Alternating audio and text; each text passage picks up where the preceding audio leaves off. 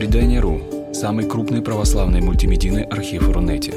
Лекции, выступления, фильмы, аудиокниги и книги для чтения на электронных устройствах в свободном доступе для всех. Заходите. Предание.ру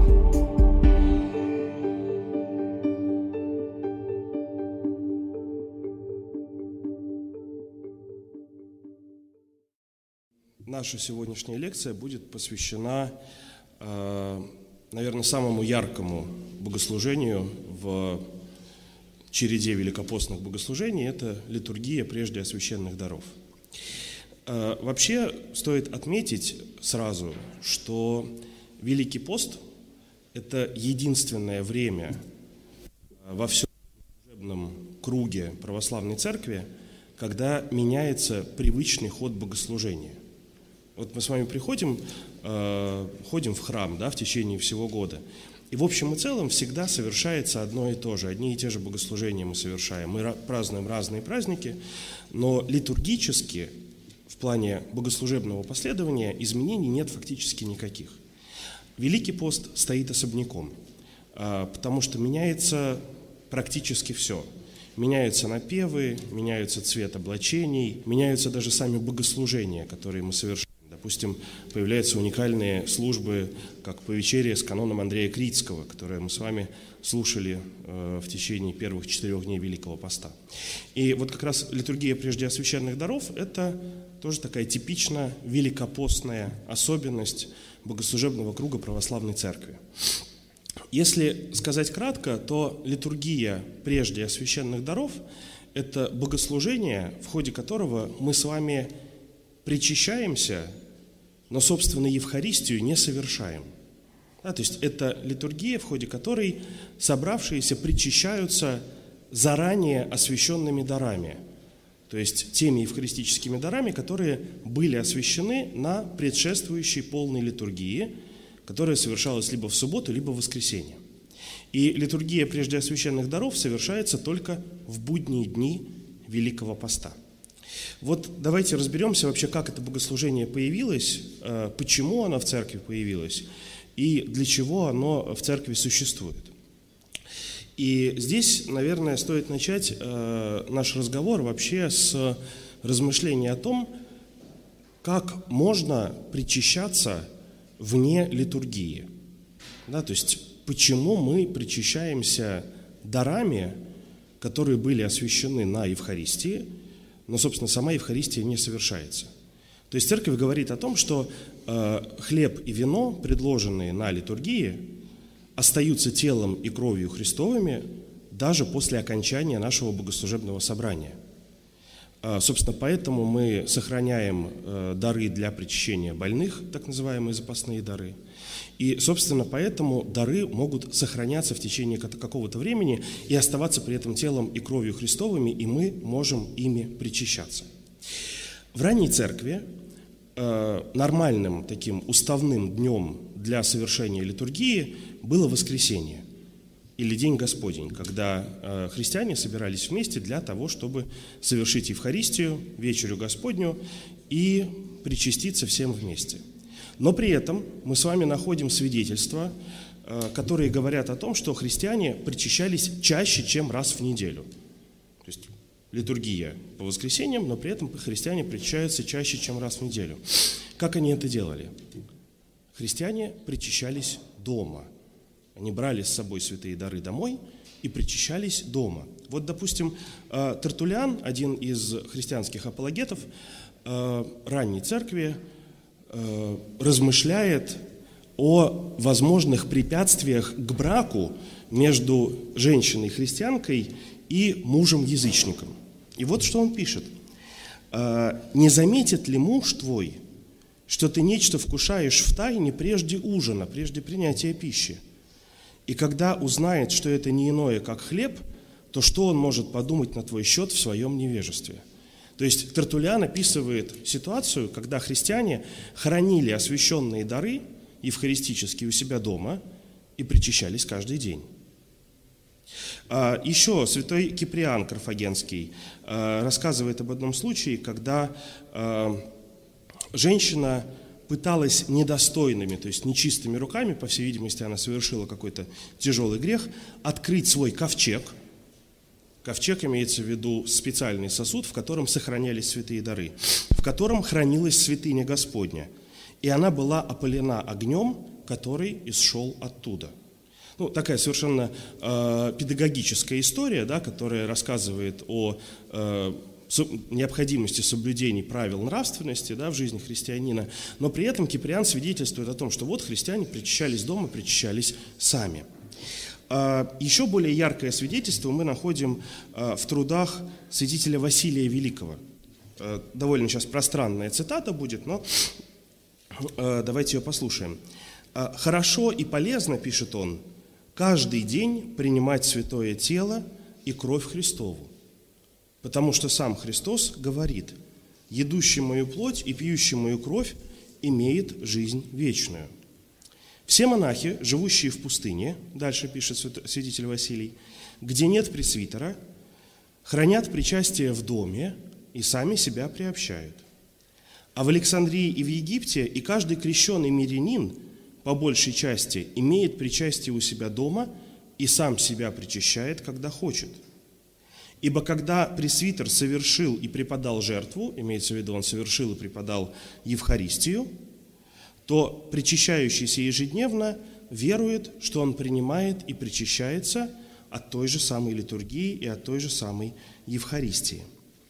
То есть христиане с довольно раннего времени были знакомы с практикой сохранения святых даров – еще один показательный случай, который нам говорит о том, что можно причащаться было вне литургии, это монашеская жизнь.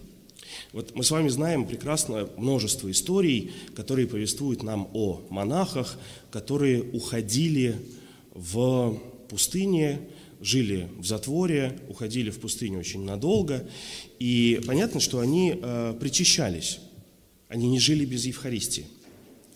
А, преподобный Иоанн Кассиан, римлянин, пишет следующее.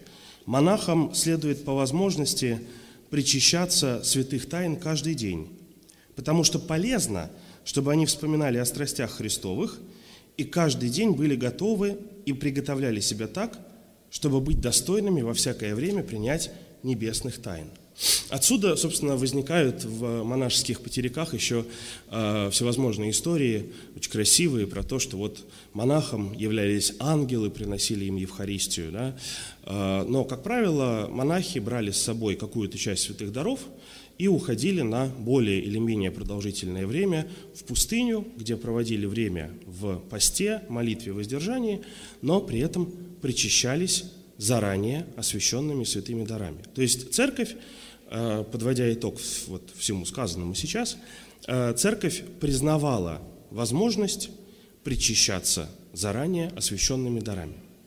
И вот из этой практики, из этой традиции постепенно э, в христианской церкви рождается особое богослужебное последование, особое общественное богослужение, которая в конечном счете оформилась и в литургию прежде священных даров, ту, которую мы с вами знаем и ту, которую мы с вами совершаем.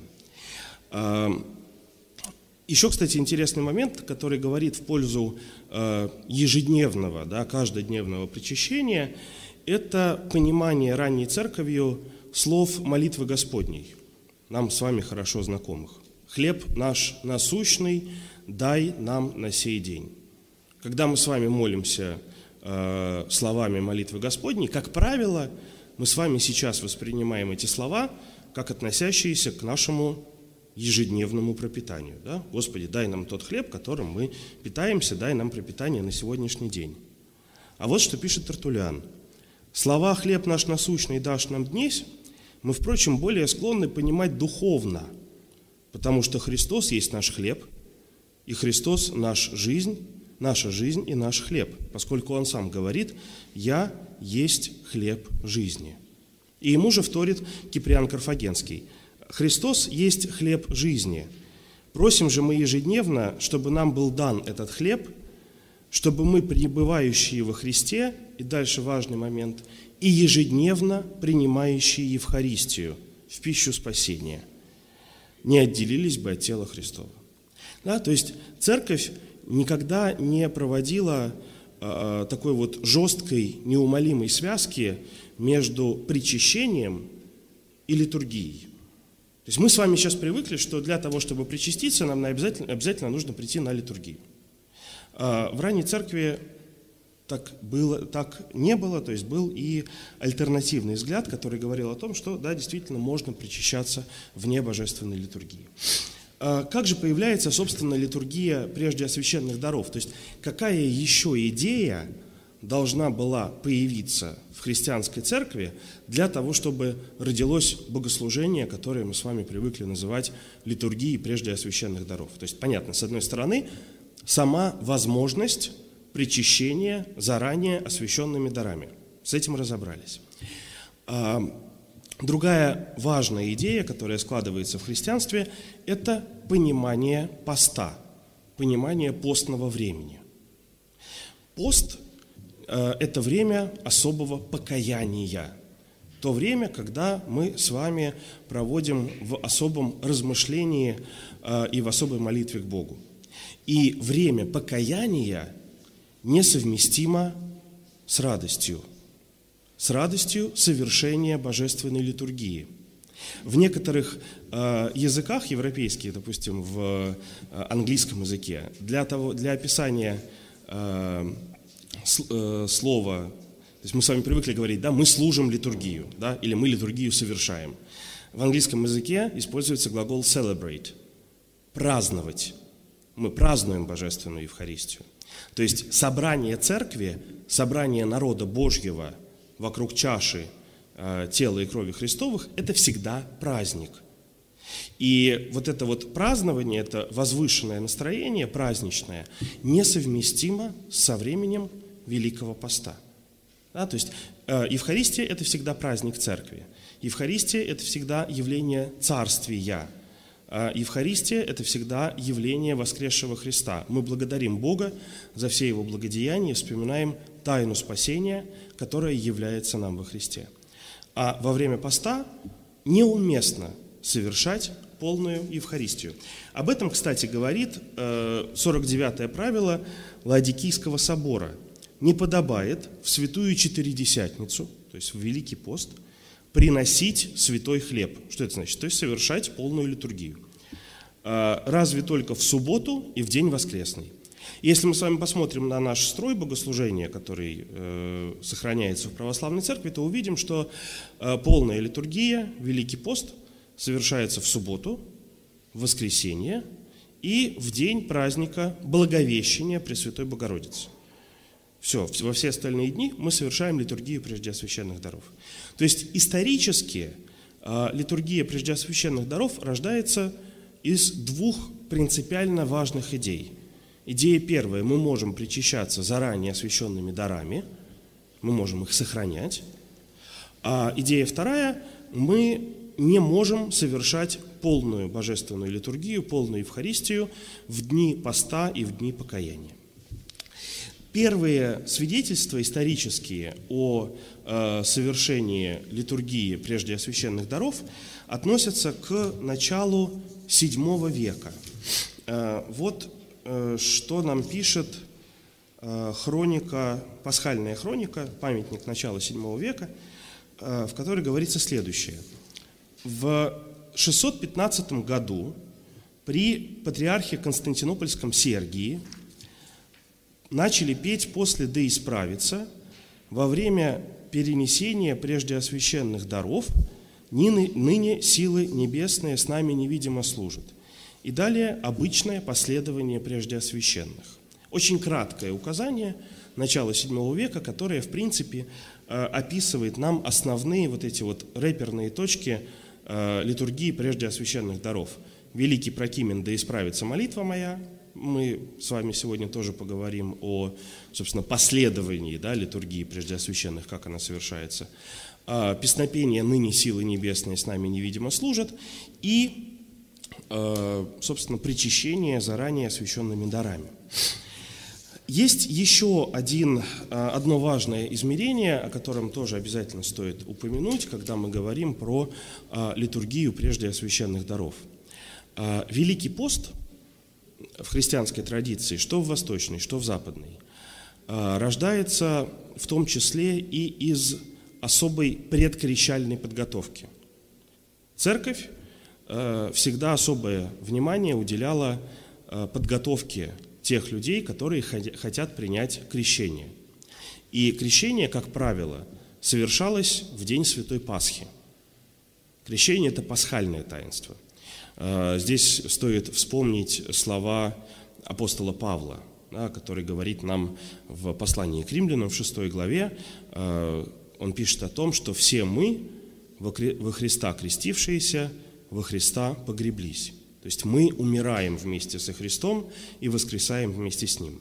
И вот это богословие, крещение, как смерти и воскресение вместе со Христом, а, именно из этой идеи как раз и рождается традиция, рождается обычай совершать крещение взрослых людей на праздник Святой Пасхи.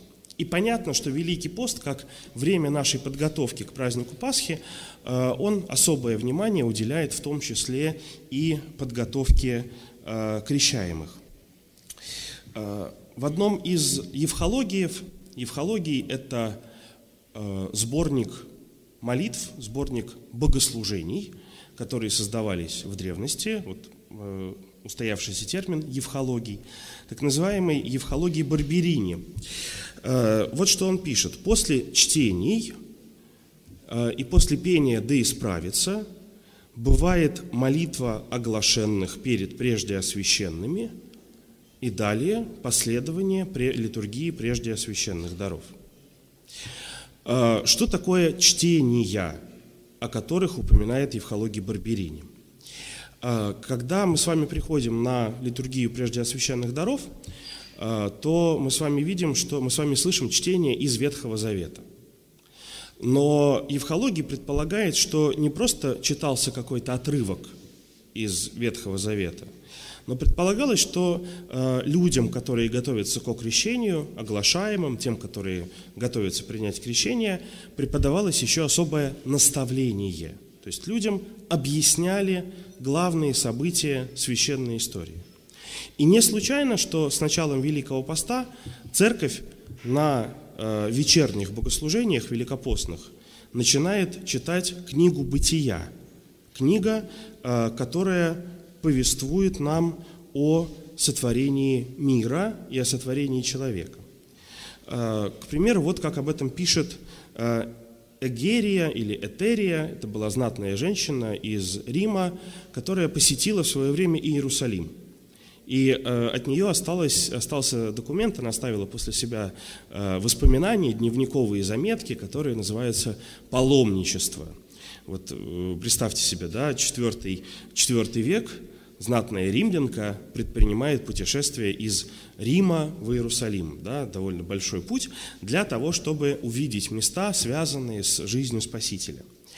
Э, вот что она пишет. «Как только бывает утренний отпуст в церкви или в храме воскресения, э, тотчас поставляется для епископа кафедра в большой церкви, в мартириуме, то есть в базилике, которая была посвящена мученикам, и все приступающие к крещению садятся.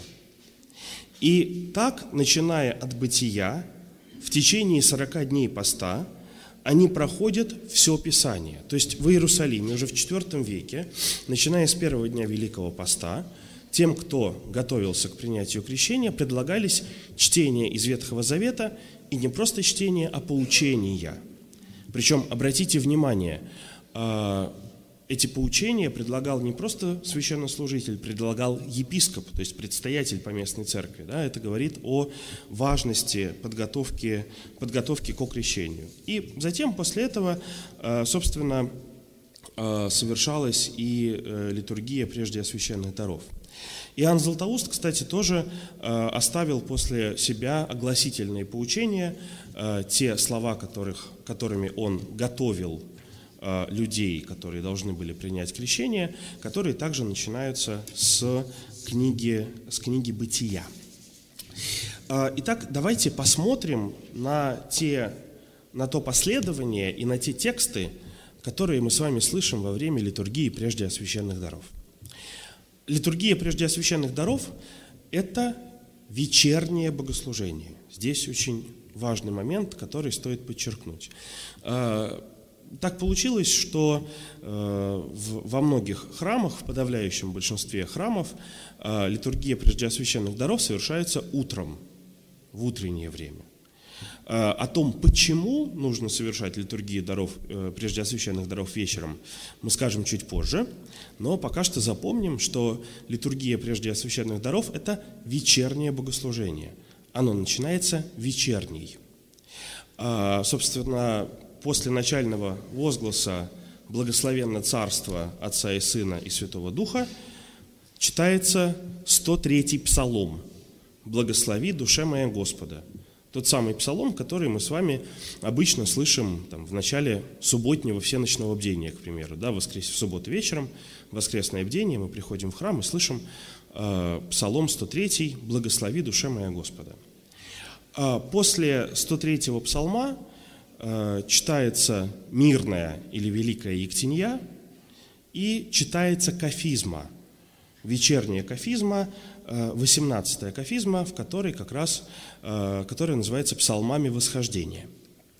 Во время чтения кафизмы священнослужители подготавливают уже освященные святые дары. Из, особого, из особой дарохранительницы агнец – вот, кстати, здесь вы можете видеть, э, так выглядит агнец, который подготовлен к литургии прежде освященных даров. Видите, он пропитан святой кровью. Да? Во время полной литургии э, агнец освящается, э, святой хлеб освящается, погружается в чашу и в таком виде сохраняется на престоле в течение всей недели до начала служения литургии прежде освященных даров. А, сохраняется он в таком виде. А, здесь вы видите на экране покровец, особый такой плат четырехугольный, а, которым покрыт дискос. И, соответственно, во время чтения псалмов священнослужители берут дискос с агнцем и переносят его с престола на жертвенник. В это же время вливается вино и вода в чашу, в евхаристическую, и святые дары остаются на жертвеннике – Значит, после э, кафизмы поется вечерние, вечерние псалмы «Господи, возвах к Тебе, услыши мя» э, со стихирами. То есть это обычное последование вечерние службы суточного круга. Э, после э, пения «Господи, возвах» совершается малый вход, процессия малого входа, и поется песнопение, одно из древних песнопений – э, «Свете тихий», которые мы тоже привыкли слышать за вечерними богослужениями. И после пения «Свете тихий» читаются отрывки из Священного Писания, две паремии. Э, как правило, это чтение из книги «Бытия» и чтение из книги «Притч». Э, «Бытие» и «Притчи». Вот книга «Бытия» поделена таким образом, что она фактически полностью прочитывается за вечерними богослужениями Великого Поста – после чтения священного писания исполняется особое песнопение, э, которое называется «Да исправится молитва моя». По сути дела, это великий прокимен, э, который поется попеременно канонархом или группой певчих и хором да исправится молитва моя, я как одила пред Тобою, жертва вечерняя, услыши мя Господи». И в это время все присутствующие в храме, как правило, встают на колени и коленопреклонно молятся. И на этом, по сути дела, вот этим великим прокимном заканчивается обычное последование вечернего богослужения. Вечернее заканчивается, и дальше богослужение совершается очень похоже на обычную полную литургию. Идут, э, произносятся ектении, обычно ектенья арцем, арцем все от всея души, а, но в Великом посту на литургии прежде освященных даров произносятся еще особые прошения о просвещаемых, то есть о тех, которые, о тех людях, которые готовятся принять святое крещение. И вот здесь интересный момент вообще, в принципе, нашего э, богослужения – есть такое понятие, как литургическая память церкви. То есть есть некоторые вещи, некоторые традиции, которые из повседневной жизни церкви фактически исчезли. Ну, то есть э, в современной русской православной церкви длительного великопостного оглашения нет практически нигде. Есть некоторые приходы, где это совершается, но в подавляющем большинстве традиции вот такого длительного оглашения ее нет.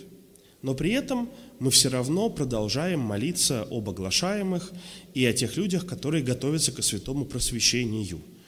Дело все в том, что э, литургическая традиция, она очень консервативна.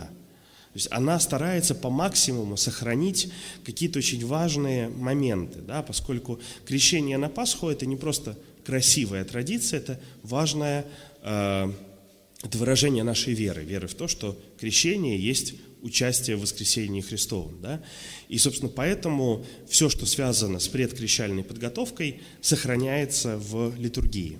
Вот как звучит Ектенья о просвещаемых, то есть о тех людях, которые вот на Пасху этого года будут принимать крещение. Верные, э, давайте помолимся о готовящихся к святому просвещению братьях и сестрах наших и о спасении их. Дабы Господь наш утвердил их и укрепил, просветил их светом ведения и благочестия, удостоил их в надлежащее время купели возрождения, прощения грехов и одежды нетления, возродил их водою и духом, даровал им совершенство веры, а, сопричислил их к святому и избранному своему стаду, и дальше призыв диакона, готовящиеся просвещению головы ваши перед Господом преклоните». И священник читает молитву «Яви, владыка, лицо твое на готовящихся ко святому просвещению и желающих отринуть скверну греха. Озари их ум, укрепи их в вере, утверди в надежде, усовершенствуй в любви и покажи достойными членами тела Христа Твоего – отдавшего себя во искупление за души наши. После этого диакон призывает всех, кто не крещен, кто не будет причащаться на этой литургии, покинуть собрание. Оглашенные изыдите, те, кто к просвещению готовится, изыдите, только верные Господу помолимся. И э, после еще двух коротких ектений хор начинает исполнять песнопение, которое тоже четко э, ассоциируется с литургией прежде освященных даров. «Ныне силы небесные с нами невидимо служат. Себо входит царь славы, все жертва тайная совершенно дареносится». Как это звучит в переводе на русский язык? «Ныне силы небесные с нами невидимо служат, ибо вот входит царь славы, вот жертва таинственное, совершенное ими сопровождается. И в это время, как раз во время пения этого песнопения, священнослужители переносят дары из жертвенника э, в алтарь на престол. Если мы с вами сравним э, эти действия с последованием полной литургии, да, то на полной Евхаристии, на литургии Иоанна Златоуста, Василия Великого, после Великого Входа совершается чтение символа веры, приветствие мира и анафора, евхаристическая молитва, собственно, во время которой и освящаются предложенные хлеб и вино. Поскольку здесь э, агнец уже освящен, на дискосе уже тело Христова, то анафора не совершается, евхаристическая молитва не читается, но после великого входа, то есть после перенесения даров, священник читает довольно длительную молитву, довольно продолжительную, и звучит она э, вот каким образом. «Владыка Вседержитель, все творение премудростью создавший, у которого все богатства, премудрости и знания сокрыты. Ты открыл нам совершение этой службы и поставил нас грешных по великому Твоему человеколюбию – приносить Тебе дары и жертвы за наше согрешение. Сам невидимый Царь, творящий великое и непостижимое, славное и необычайное, чему нет числа, призри на нас, недостойных рабов Твоих, предстоящих перед этим святым жертвенником. Имеется в виду престол, который находится в алтаре. Как перед Херувимским твоим престолом, на котором покоится единородный Сын Твой и Бог наш через предлежащие страшные таинства, то есть через предложенные уже на престоле тело и кровь Христова. И освободив нас и верный народ Твой от всякой нечистоты, освети души и тела всех нас освящением неотъемлемым, дабы с чистой совестью, с непосрамленным лицом, с просвещенным сердцем, причащаясь этих божественных святынь и ими оживотворяясь, соединиться нам с самим Христом Твоим, истинным Богом нашим, сказавшим, «Вкушающий мою плоть и пьющий мою кровь во мне пребывает, и я в нем» чтобы при обитающем и ходящем в нас Слове Твоем, Господе, мы сделались храмами Всесвятого и поклоняемого Твоего Духа, избавились от всякого коварства дьявольского в деле или слове или в мысли действующего и получили обещанные нам блага со всеми святыми Твоими за все века Тебе благоугодившими. Вот э, такими словами священник молится, э, собственно, перед Э, непосредственно перед э, причащением. И после этого читается молитва Господня «Отче наш», да, которую, мы, как, вам, как мы с вами уже сказали, э, слова которой церковь воспринимает не только как слова о обычном хлебе, да, но и о хлебе небесном, то есть о хлебе, о Христе как о хлебе жизни. И совершается причащение. И вот здесь момент, на котором стоит остановиться – а, как мы с вами уже сказали, сохраняется в течение всей недели агнец, то есть освященный хлеб, тело Христова, погруженный, который был погружен в чашу, то есть он напоен кровью Христовой. Но в, во время подготовки даров, во время чтения кафизмы, э, в чашу вливается вино и вода – и никакие слова освящения над чашей не произносятся. И вот здесь э, стоит задать вопрос, что же находится в чаше на литургии прежде освященных даров? Э, есть такая э, традиция такая, что младенцев, как правило, на литургии прежде освященных даров не причащают – вот я, честно говоря, когда э, только начинал ходить в храм э, и впервые оказался на литургии прежде освященных даров, мне вот священник сказал, да, вот знаешь, на э, младенцев сейчас вот на этой службе причащать нельзя. И, я как бы принял это как данность, да, но сказали нельзя, значит нельзя. А, почему нельзя? Да просто потому, что э, да просто потому, что э, если в чаше не кровь Христова, то как мы будем причащать младенцев, совсем маленьких, которые не могут принять частицу тела Христова? И вот есть две традиции. Одна традиция, которая была распространена и остается довольно широко распространенной в русской церкви, э, которая говорит о том, что э, в чаше просто освященное вино. Поэтому младенцев мы не причащаем.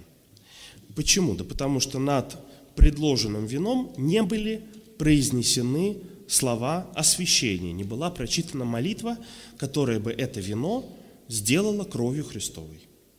Этот подход, который э, довольно поздно появляется в богослужебной традиции православной церкви. Допустим, если мы посмотрим с вами на старообрядческие служебники, которые хранят более старую в каких-то э, отношениях богослужебную традицию, то увидим, что э, старообрядческие служебники довольно лаконично описывают порядок причащения на литургии прежде освященных даров. Там написано просто «И причащаемся, якоже обычай есть». Причащаемся как обычно. То есть с точки зрения э, старообрядческого служебника в чаше кровь Христова. И э, если посмотрим на историю вообще развития, то увидим, что еще в 15 веке э, святой Симеон Солунский писал следующее. В священный потир, то есть святую чашу, вливается вино и вода, чтобы по растворении в них божественного хлеба и крови которую он напоен уже по чину литургии, эти вещества в потире своим причастием освещи, осветились. И чтобы священник по чину литургии мог приобщиться и от хлеба, и от чаши. Желая кого-нибудь приобщить тайн без литургии, мы причащаем так. Берем частицу соблюдаемого на такой случай хлеба и влагаем его в вино с водой. Даже часто пользуемся и одним сухим животворящим хлебом, как соединенным с кровью. Здесь же, на литургии преждеосвященных даров, это делается для исполнения устава приобщения. Итак, находящаяся на прежде освященной литургии э, в потире освящается не призыванием Святого Духа, но причастием и соединением с животворящим хлебом, который поистине есть тело Христово. И здесь Симеон Солунский следует довольно древней традиции, довольно древнему взгляду, который говорил довольно простую и понятную вещь. Вино, предложенное в чаше на литургии прежде освященных даров, освящается вложением туда частицы заранее освященного тела Христова. Да, это другой способ освящения. Э, один из памятников э, греческой церкви пишет о том, что э, прежде освященная литургия бывает лишь ради совершения освящения святой чаши. то есть в один из моментов службы непосредственно перед причащением агнец, прежде освященный, разламывается на четыре части, часть агнца влагается в потир, и тем самым кровь, вино притворяется в кровь Христову. Собственно, поэтому мы причащаемся как обычно. И эту традицию придерживаются, этой традиции придерживаются церкви греческие, как правило. А, в Греции причащают и младенцев тоже. А, у нас а, в русской церкви сложилась практика, что, как правило, мы младенцев не причащаем, но не просто потому, что служба долгая, как некоторые объясняют, да, потому что вот э, есть взгляд такой, что э, вино, которое находится в потире, не притворилось в кровь Христову. Хотя это довольно странная позиция, э, которая связана с таким, знаете, средневековым схоластическим богословием, которое загоняет, э, ограничивает Святого Духа, действие Святого Духа определенными ритуальными рамками – да, вот сказали слова освящения, значит точно кровь Христова. Не сказали слова освящения, значит просто освященное вино.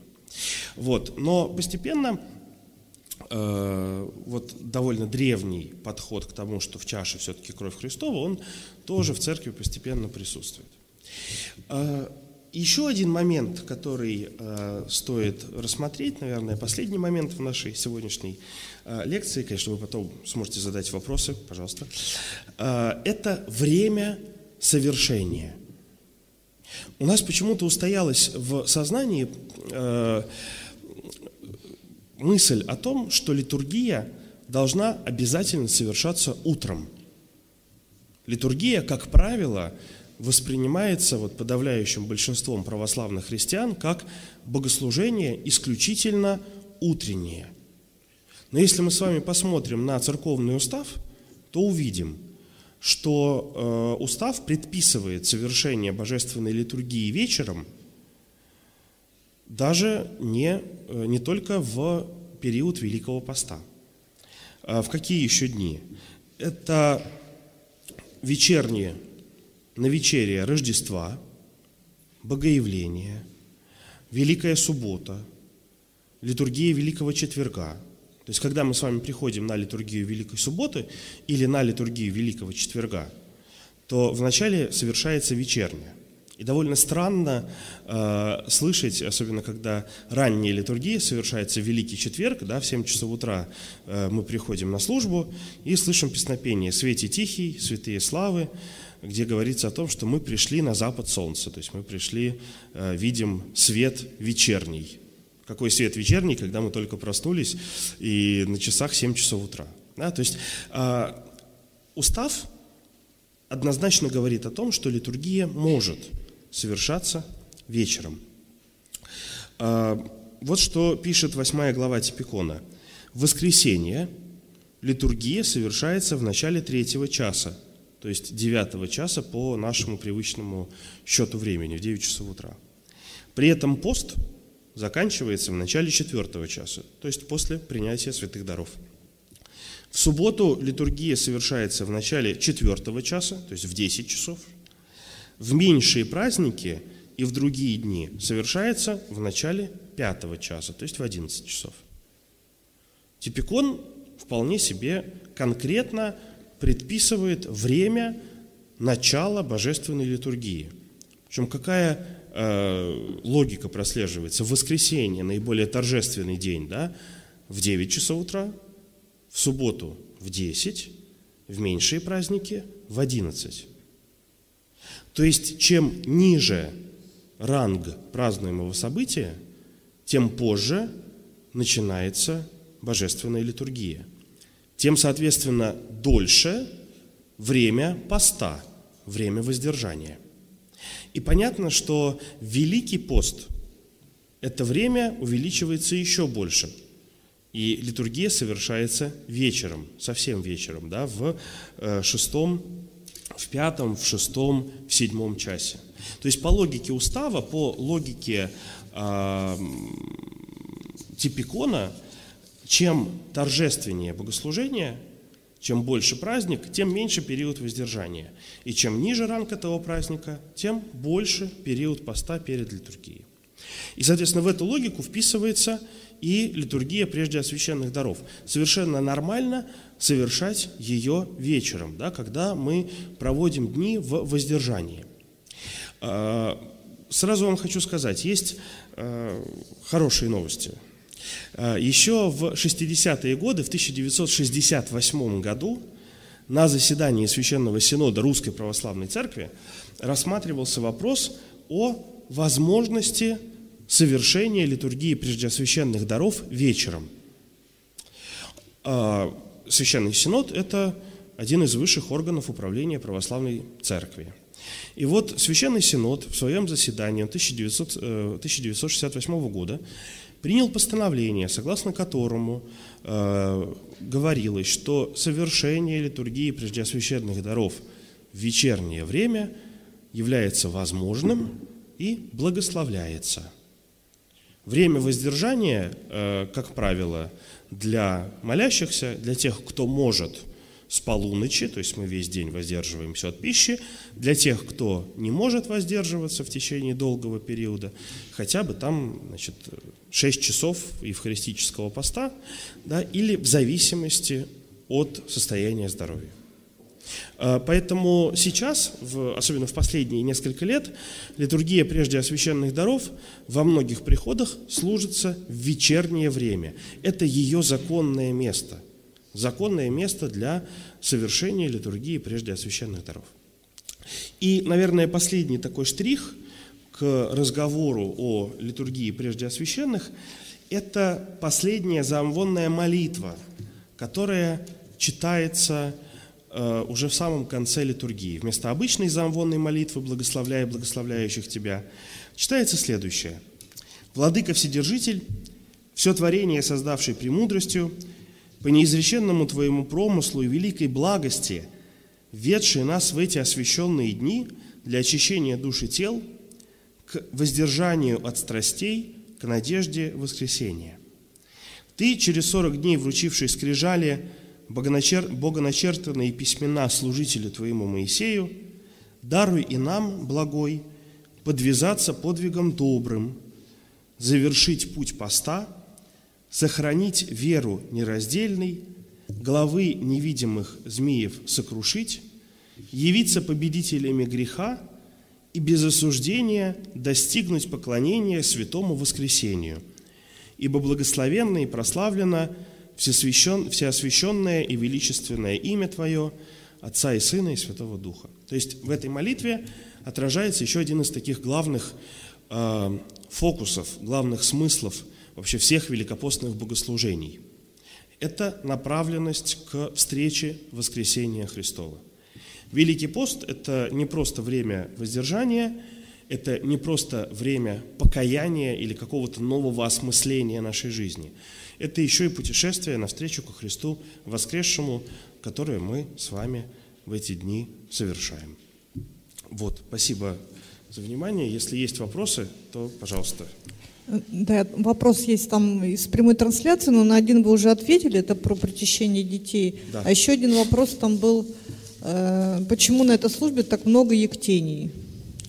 А, вообще, вы знаете, эта служба э, э, у нас просто довольно часто в э, литургии, вообще в литургическом круге православной церкви э, есть традиция вычитывать да, то есть есть традиция совершить все положенные богослужения каждого конкретного дня.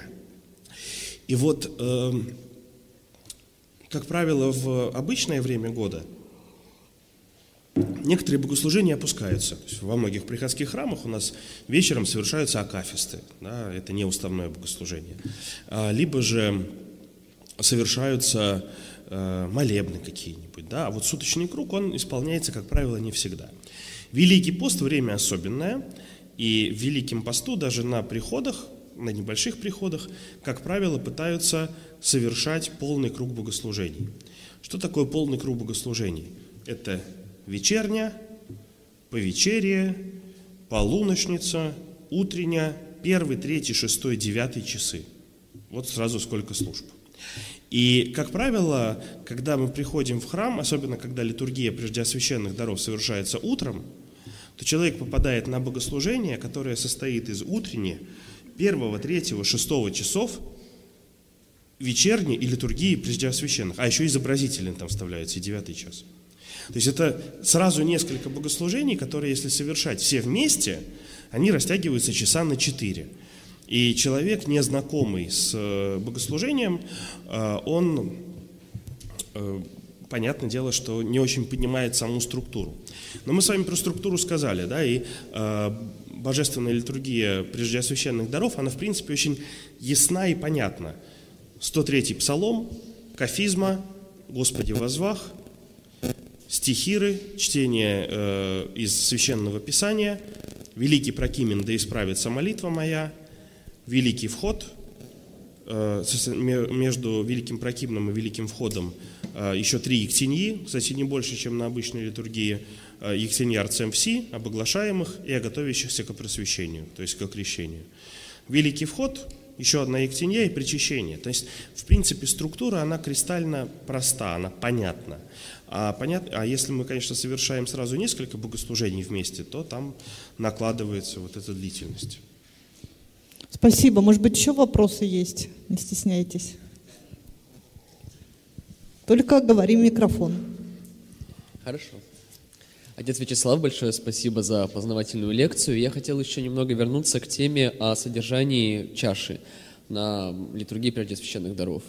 А, я полностью согласен именно с той стороной, которой вы придерживаетесь, но я знаю, что православные фундаменталисты, они читают как раз мыслят в обратном направлении, что Эм, мысль и учение о том, что вино притворяется, прилагается, присуществляется в кровь Христову, оно более новое и нетрадиционное.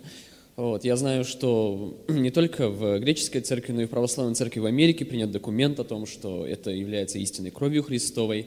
Вот. И я хотел вас спросить, э, первое, когда появилось учение о том, что это остается просто вином и водой не присуществляется. Вторая часть вопроса, какие аргументы у стороны фундаменталистов? Какая, какие аргументы у них в пользу того, что это остается вином и не присуществляется? Спасибо. Значит, смотрите, да, спасибо за вопрос. Э, скорее всего, э, подобное, подобный взгляд появляется в традиции православной церкви э, под влиянием западного богословия, которая проникает через э, труды митрополита Петра Могилы. Да, вот такое схоластическое э, богословие, вдохновленное западной латинской, э, школой западного латинского богословия, где обязательно необходимо произнести четко установленную формулу. И с произнесением этой формулы, соответственно, совершается сам, само таинство. Есть такое дополнение – служебнику, оно называется изъяснение или изъявление.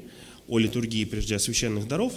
Его нет в старообрядческих служебниках, он есть только уже в служебниках Никоновской традиции после, после патриарха Никона, где черным по белому написано «А понеже словеса, словеса освящения ничтошися», то есть, а поскольку слова освящения над чашей не произносились, то там только освященное вино. Да, то есть вот он аргумент. Да, не произносилось, соответственно, вино освященное. Но мы с вами видели э, свидетельства древние, которые говорят о том, что, э, литургия, что литургия прежде священных даров совершается в том числе и ради освящения святой чаши вот таким вот э, способом, да, пускай и не совсем привычным. Э, в начале 20 века э, профессор Карабинов, э, профессор Духовной Академии Санкт-Петербургской нашей, написал основ, такую большую подробную статью, которая так и называется «О чаше на литургии прежде священных даров», где он довольно подробно описывает как раз вот этот исторический подход, который говорит о том, что на литургии прежде священных даров действительно кровь Христова. Но это противоречие Отчасти сейчас э, между условными фундаменталистами и э, другими людьми э, снимается тем, снимается практикой совершения, практикой хранения святых даров. Еще раз посмотрите, да, на картинку, видите, как агнец напоен кровью Христовой. Да, поэтому в любой части причастия и для, и для тех, и для других будет часть крови Христовой. Собственно, вот, вот и все. Спасибо. Есть еще вопросы, пожалуйста?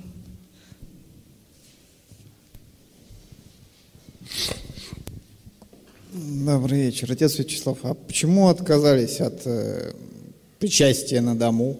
Что случилось? Ну, взял кусочек себе домой принес. Что там? Что произошло-то? Почему ушли от этой практики? Ради благочиния церковного, что называется. Вот. А вообще, на самом деле, э, если серьезно говорить, то э, необходимость в этом отпала, потому что э, литургия и так стала совершаться фактически каждый день. Да? То есть с течением времени литургия совершает, ее начинает совершать вообще в принципе фактически каждый день, кроме периода Великого Поста, а Великий Пост совершается литургия прежде священных даров. Э, этому есть разные объяснения. Отчасти еще Иоанн Златоуст сетовал э, в своих э, письмах, в своих обращениях, в своих словах на то, что люди неправильно пользуются дарами, употребляют их для волхвования, допустим, да, то есть для какого-то чародейства.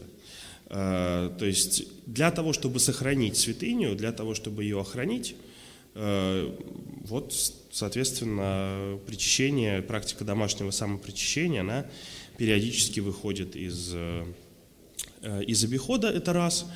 А второй момент, тоже такой важный, в принципе, становится э, нормальным, в кавычках, причащаться редко.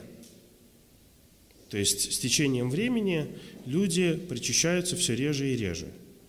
И доходит до того, что у нас, допустим, в традиции русской церкви э, к там, 16-17 веку люди, как правило, когда причащались? Постом говели, да, и один раз в год причащались. Поэтому, собственно, э, сама необходимость в ежедневном причащении, она отпала. Вот, поэтому, а если нет необходимости ежедневно причащаться, то зачем Э, хранить, соответственно, дары у себя дома. Да, в этом как бы нет, нет никакой необходимости. Спасибо. Еще есть вопросы? Ну, тогда, если вопросов нет, спасибо большое, отец Вячеслав. Давайте тогда какое-то последнее слово скажите или все? Да, а какое последнее слово? Все, с Богом, доброго вечера. Спасибо большое всем, кто пришел. Спасибо.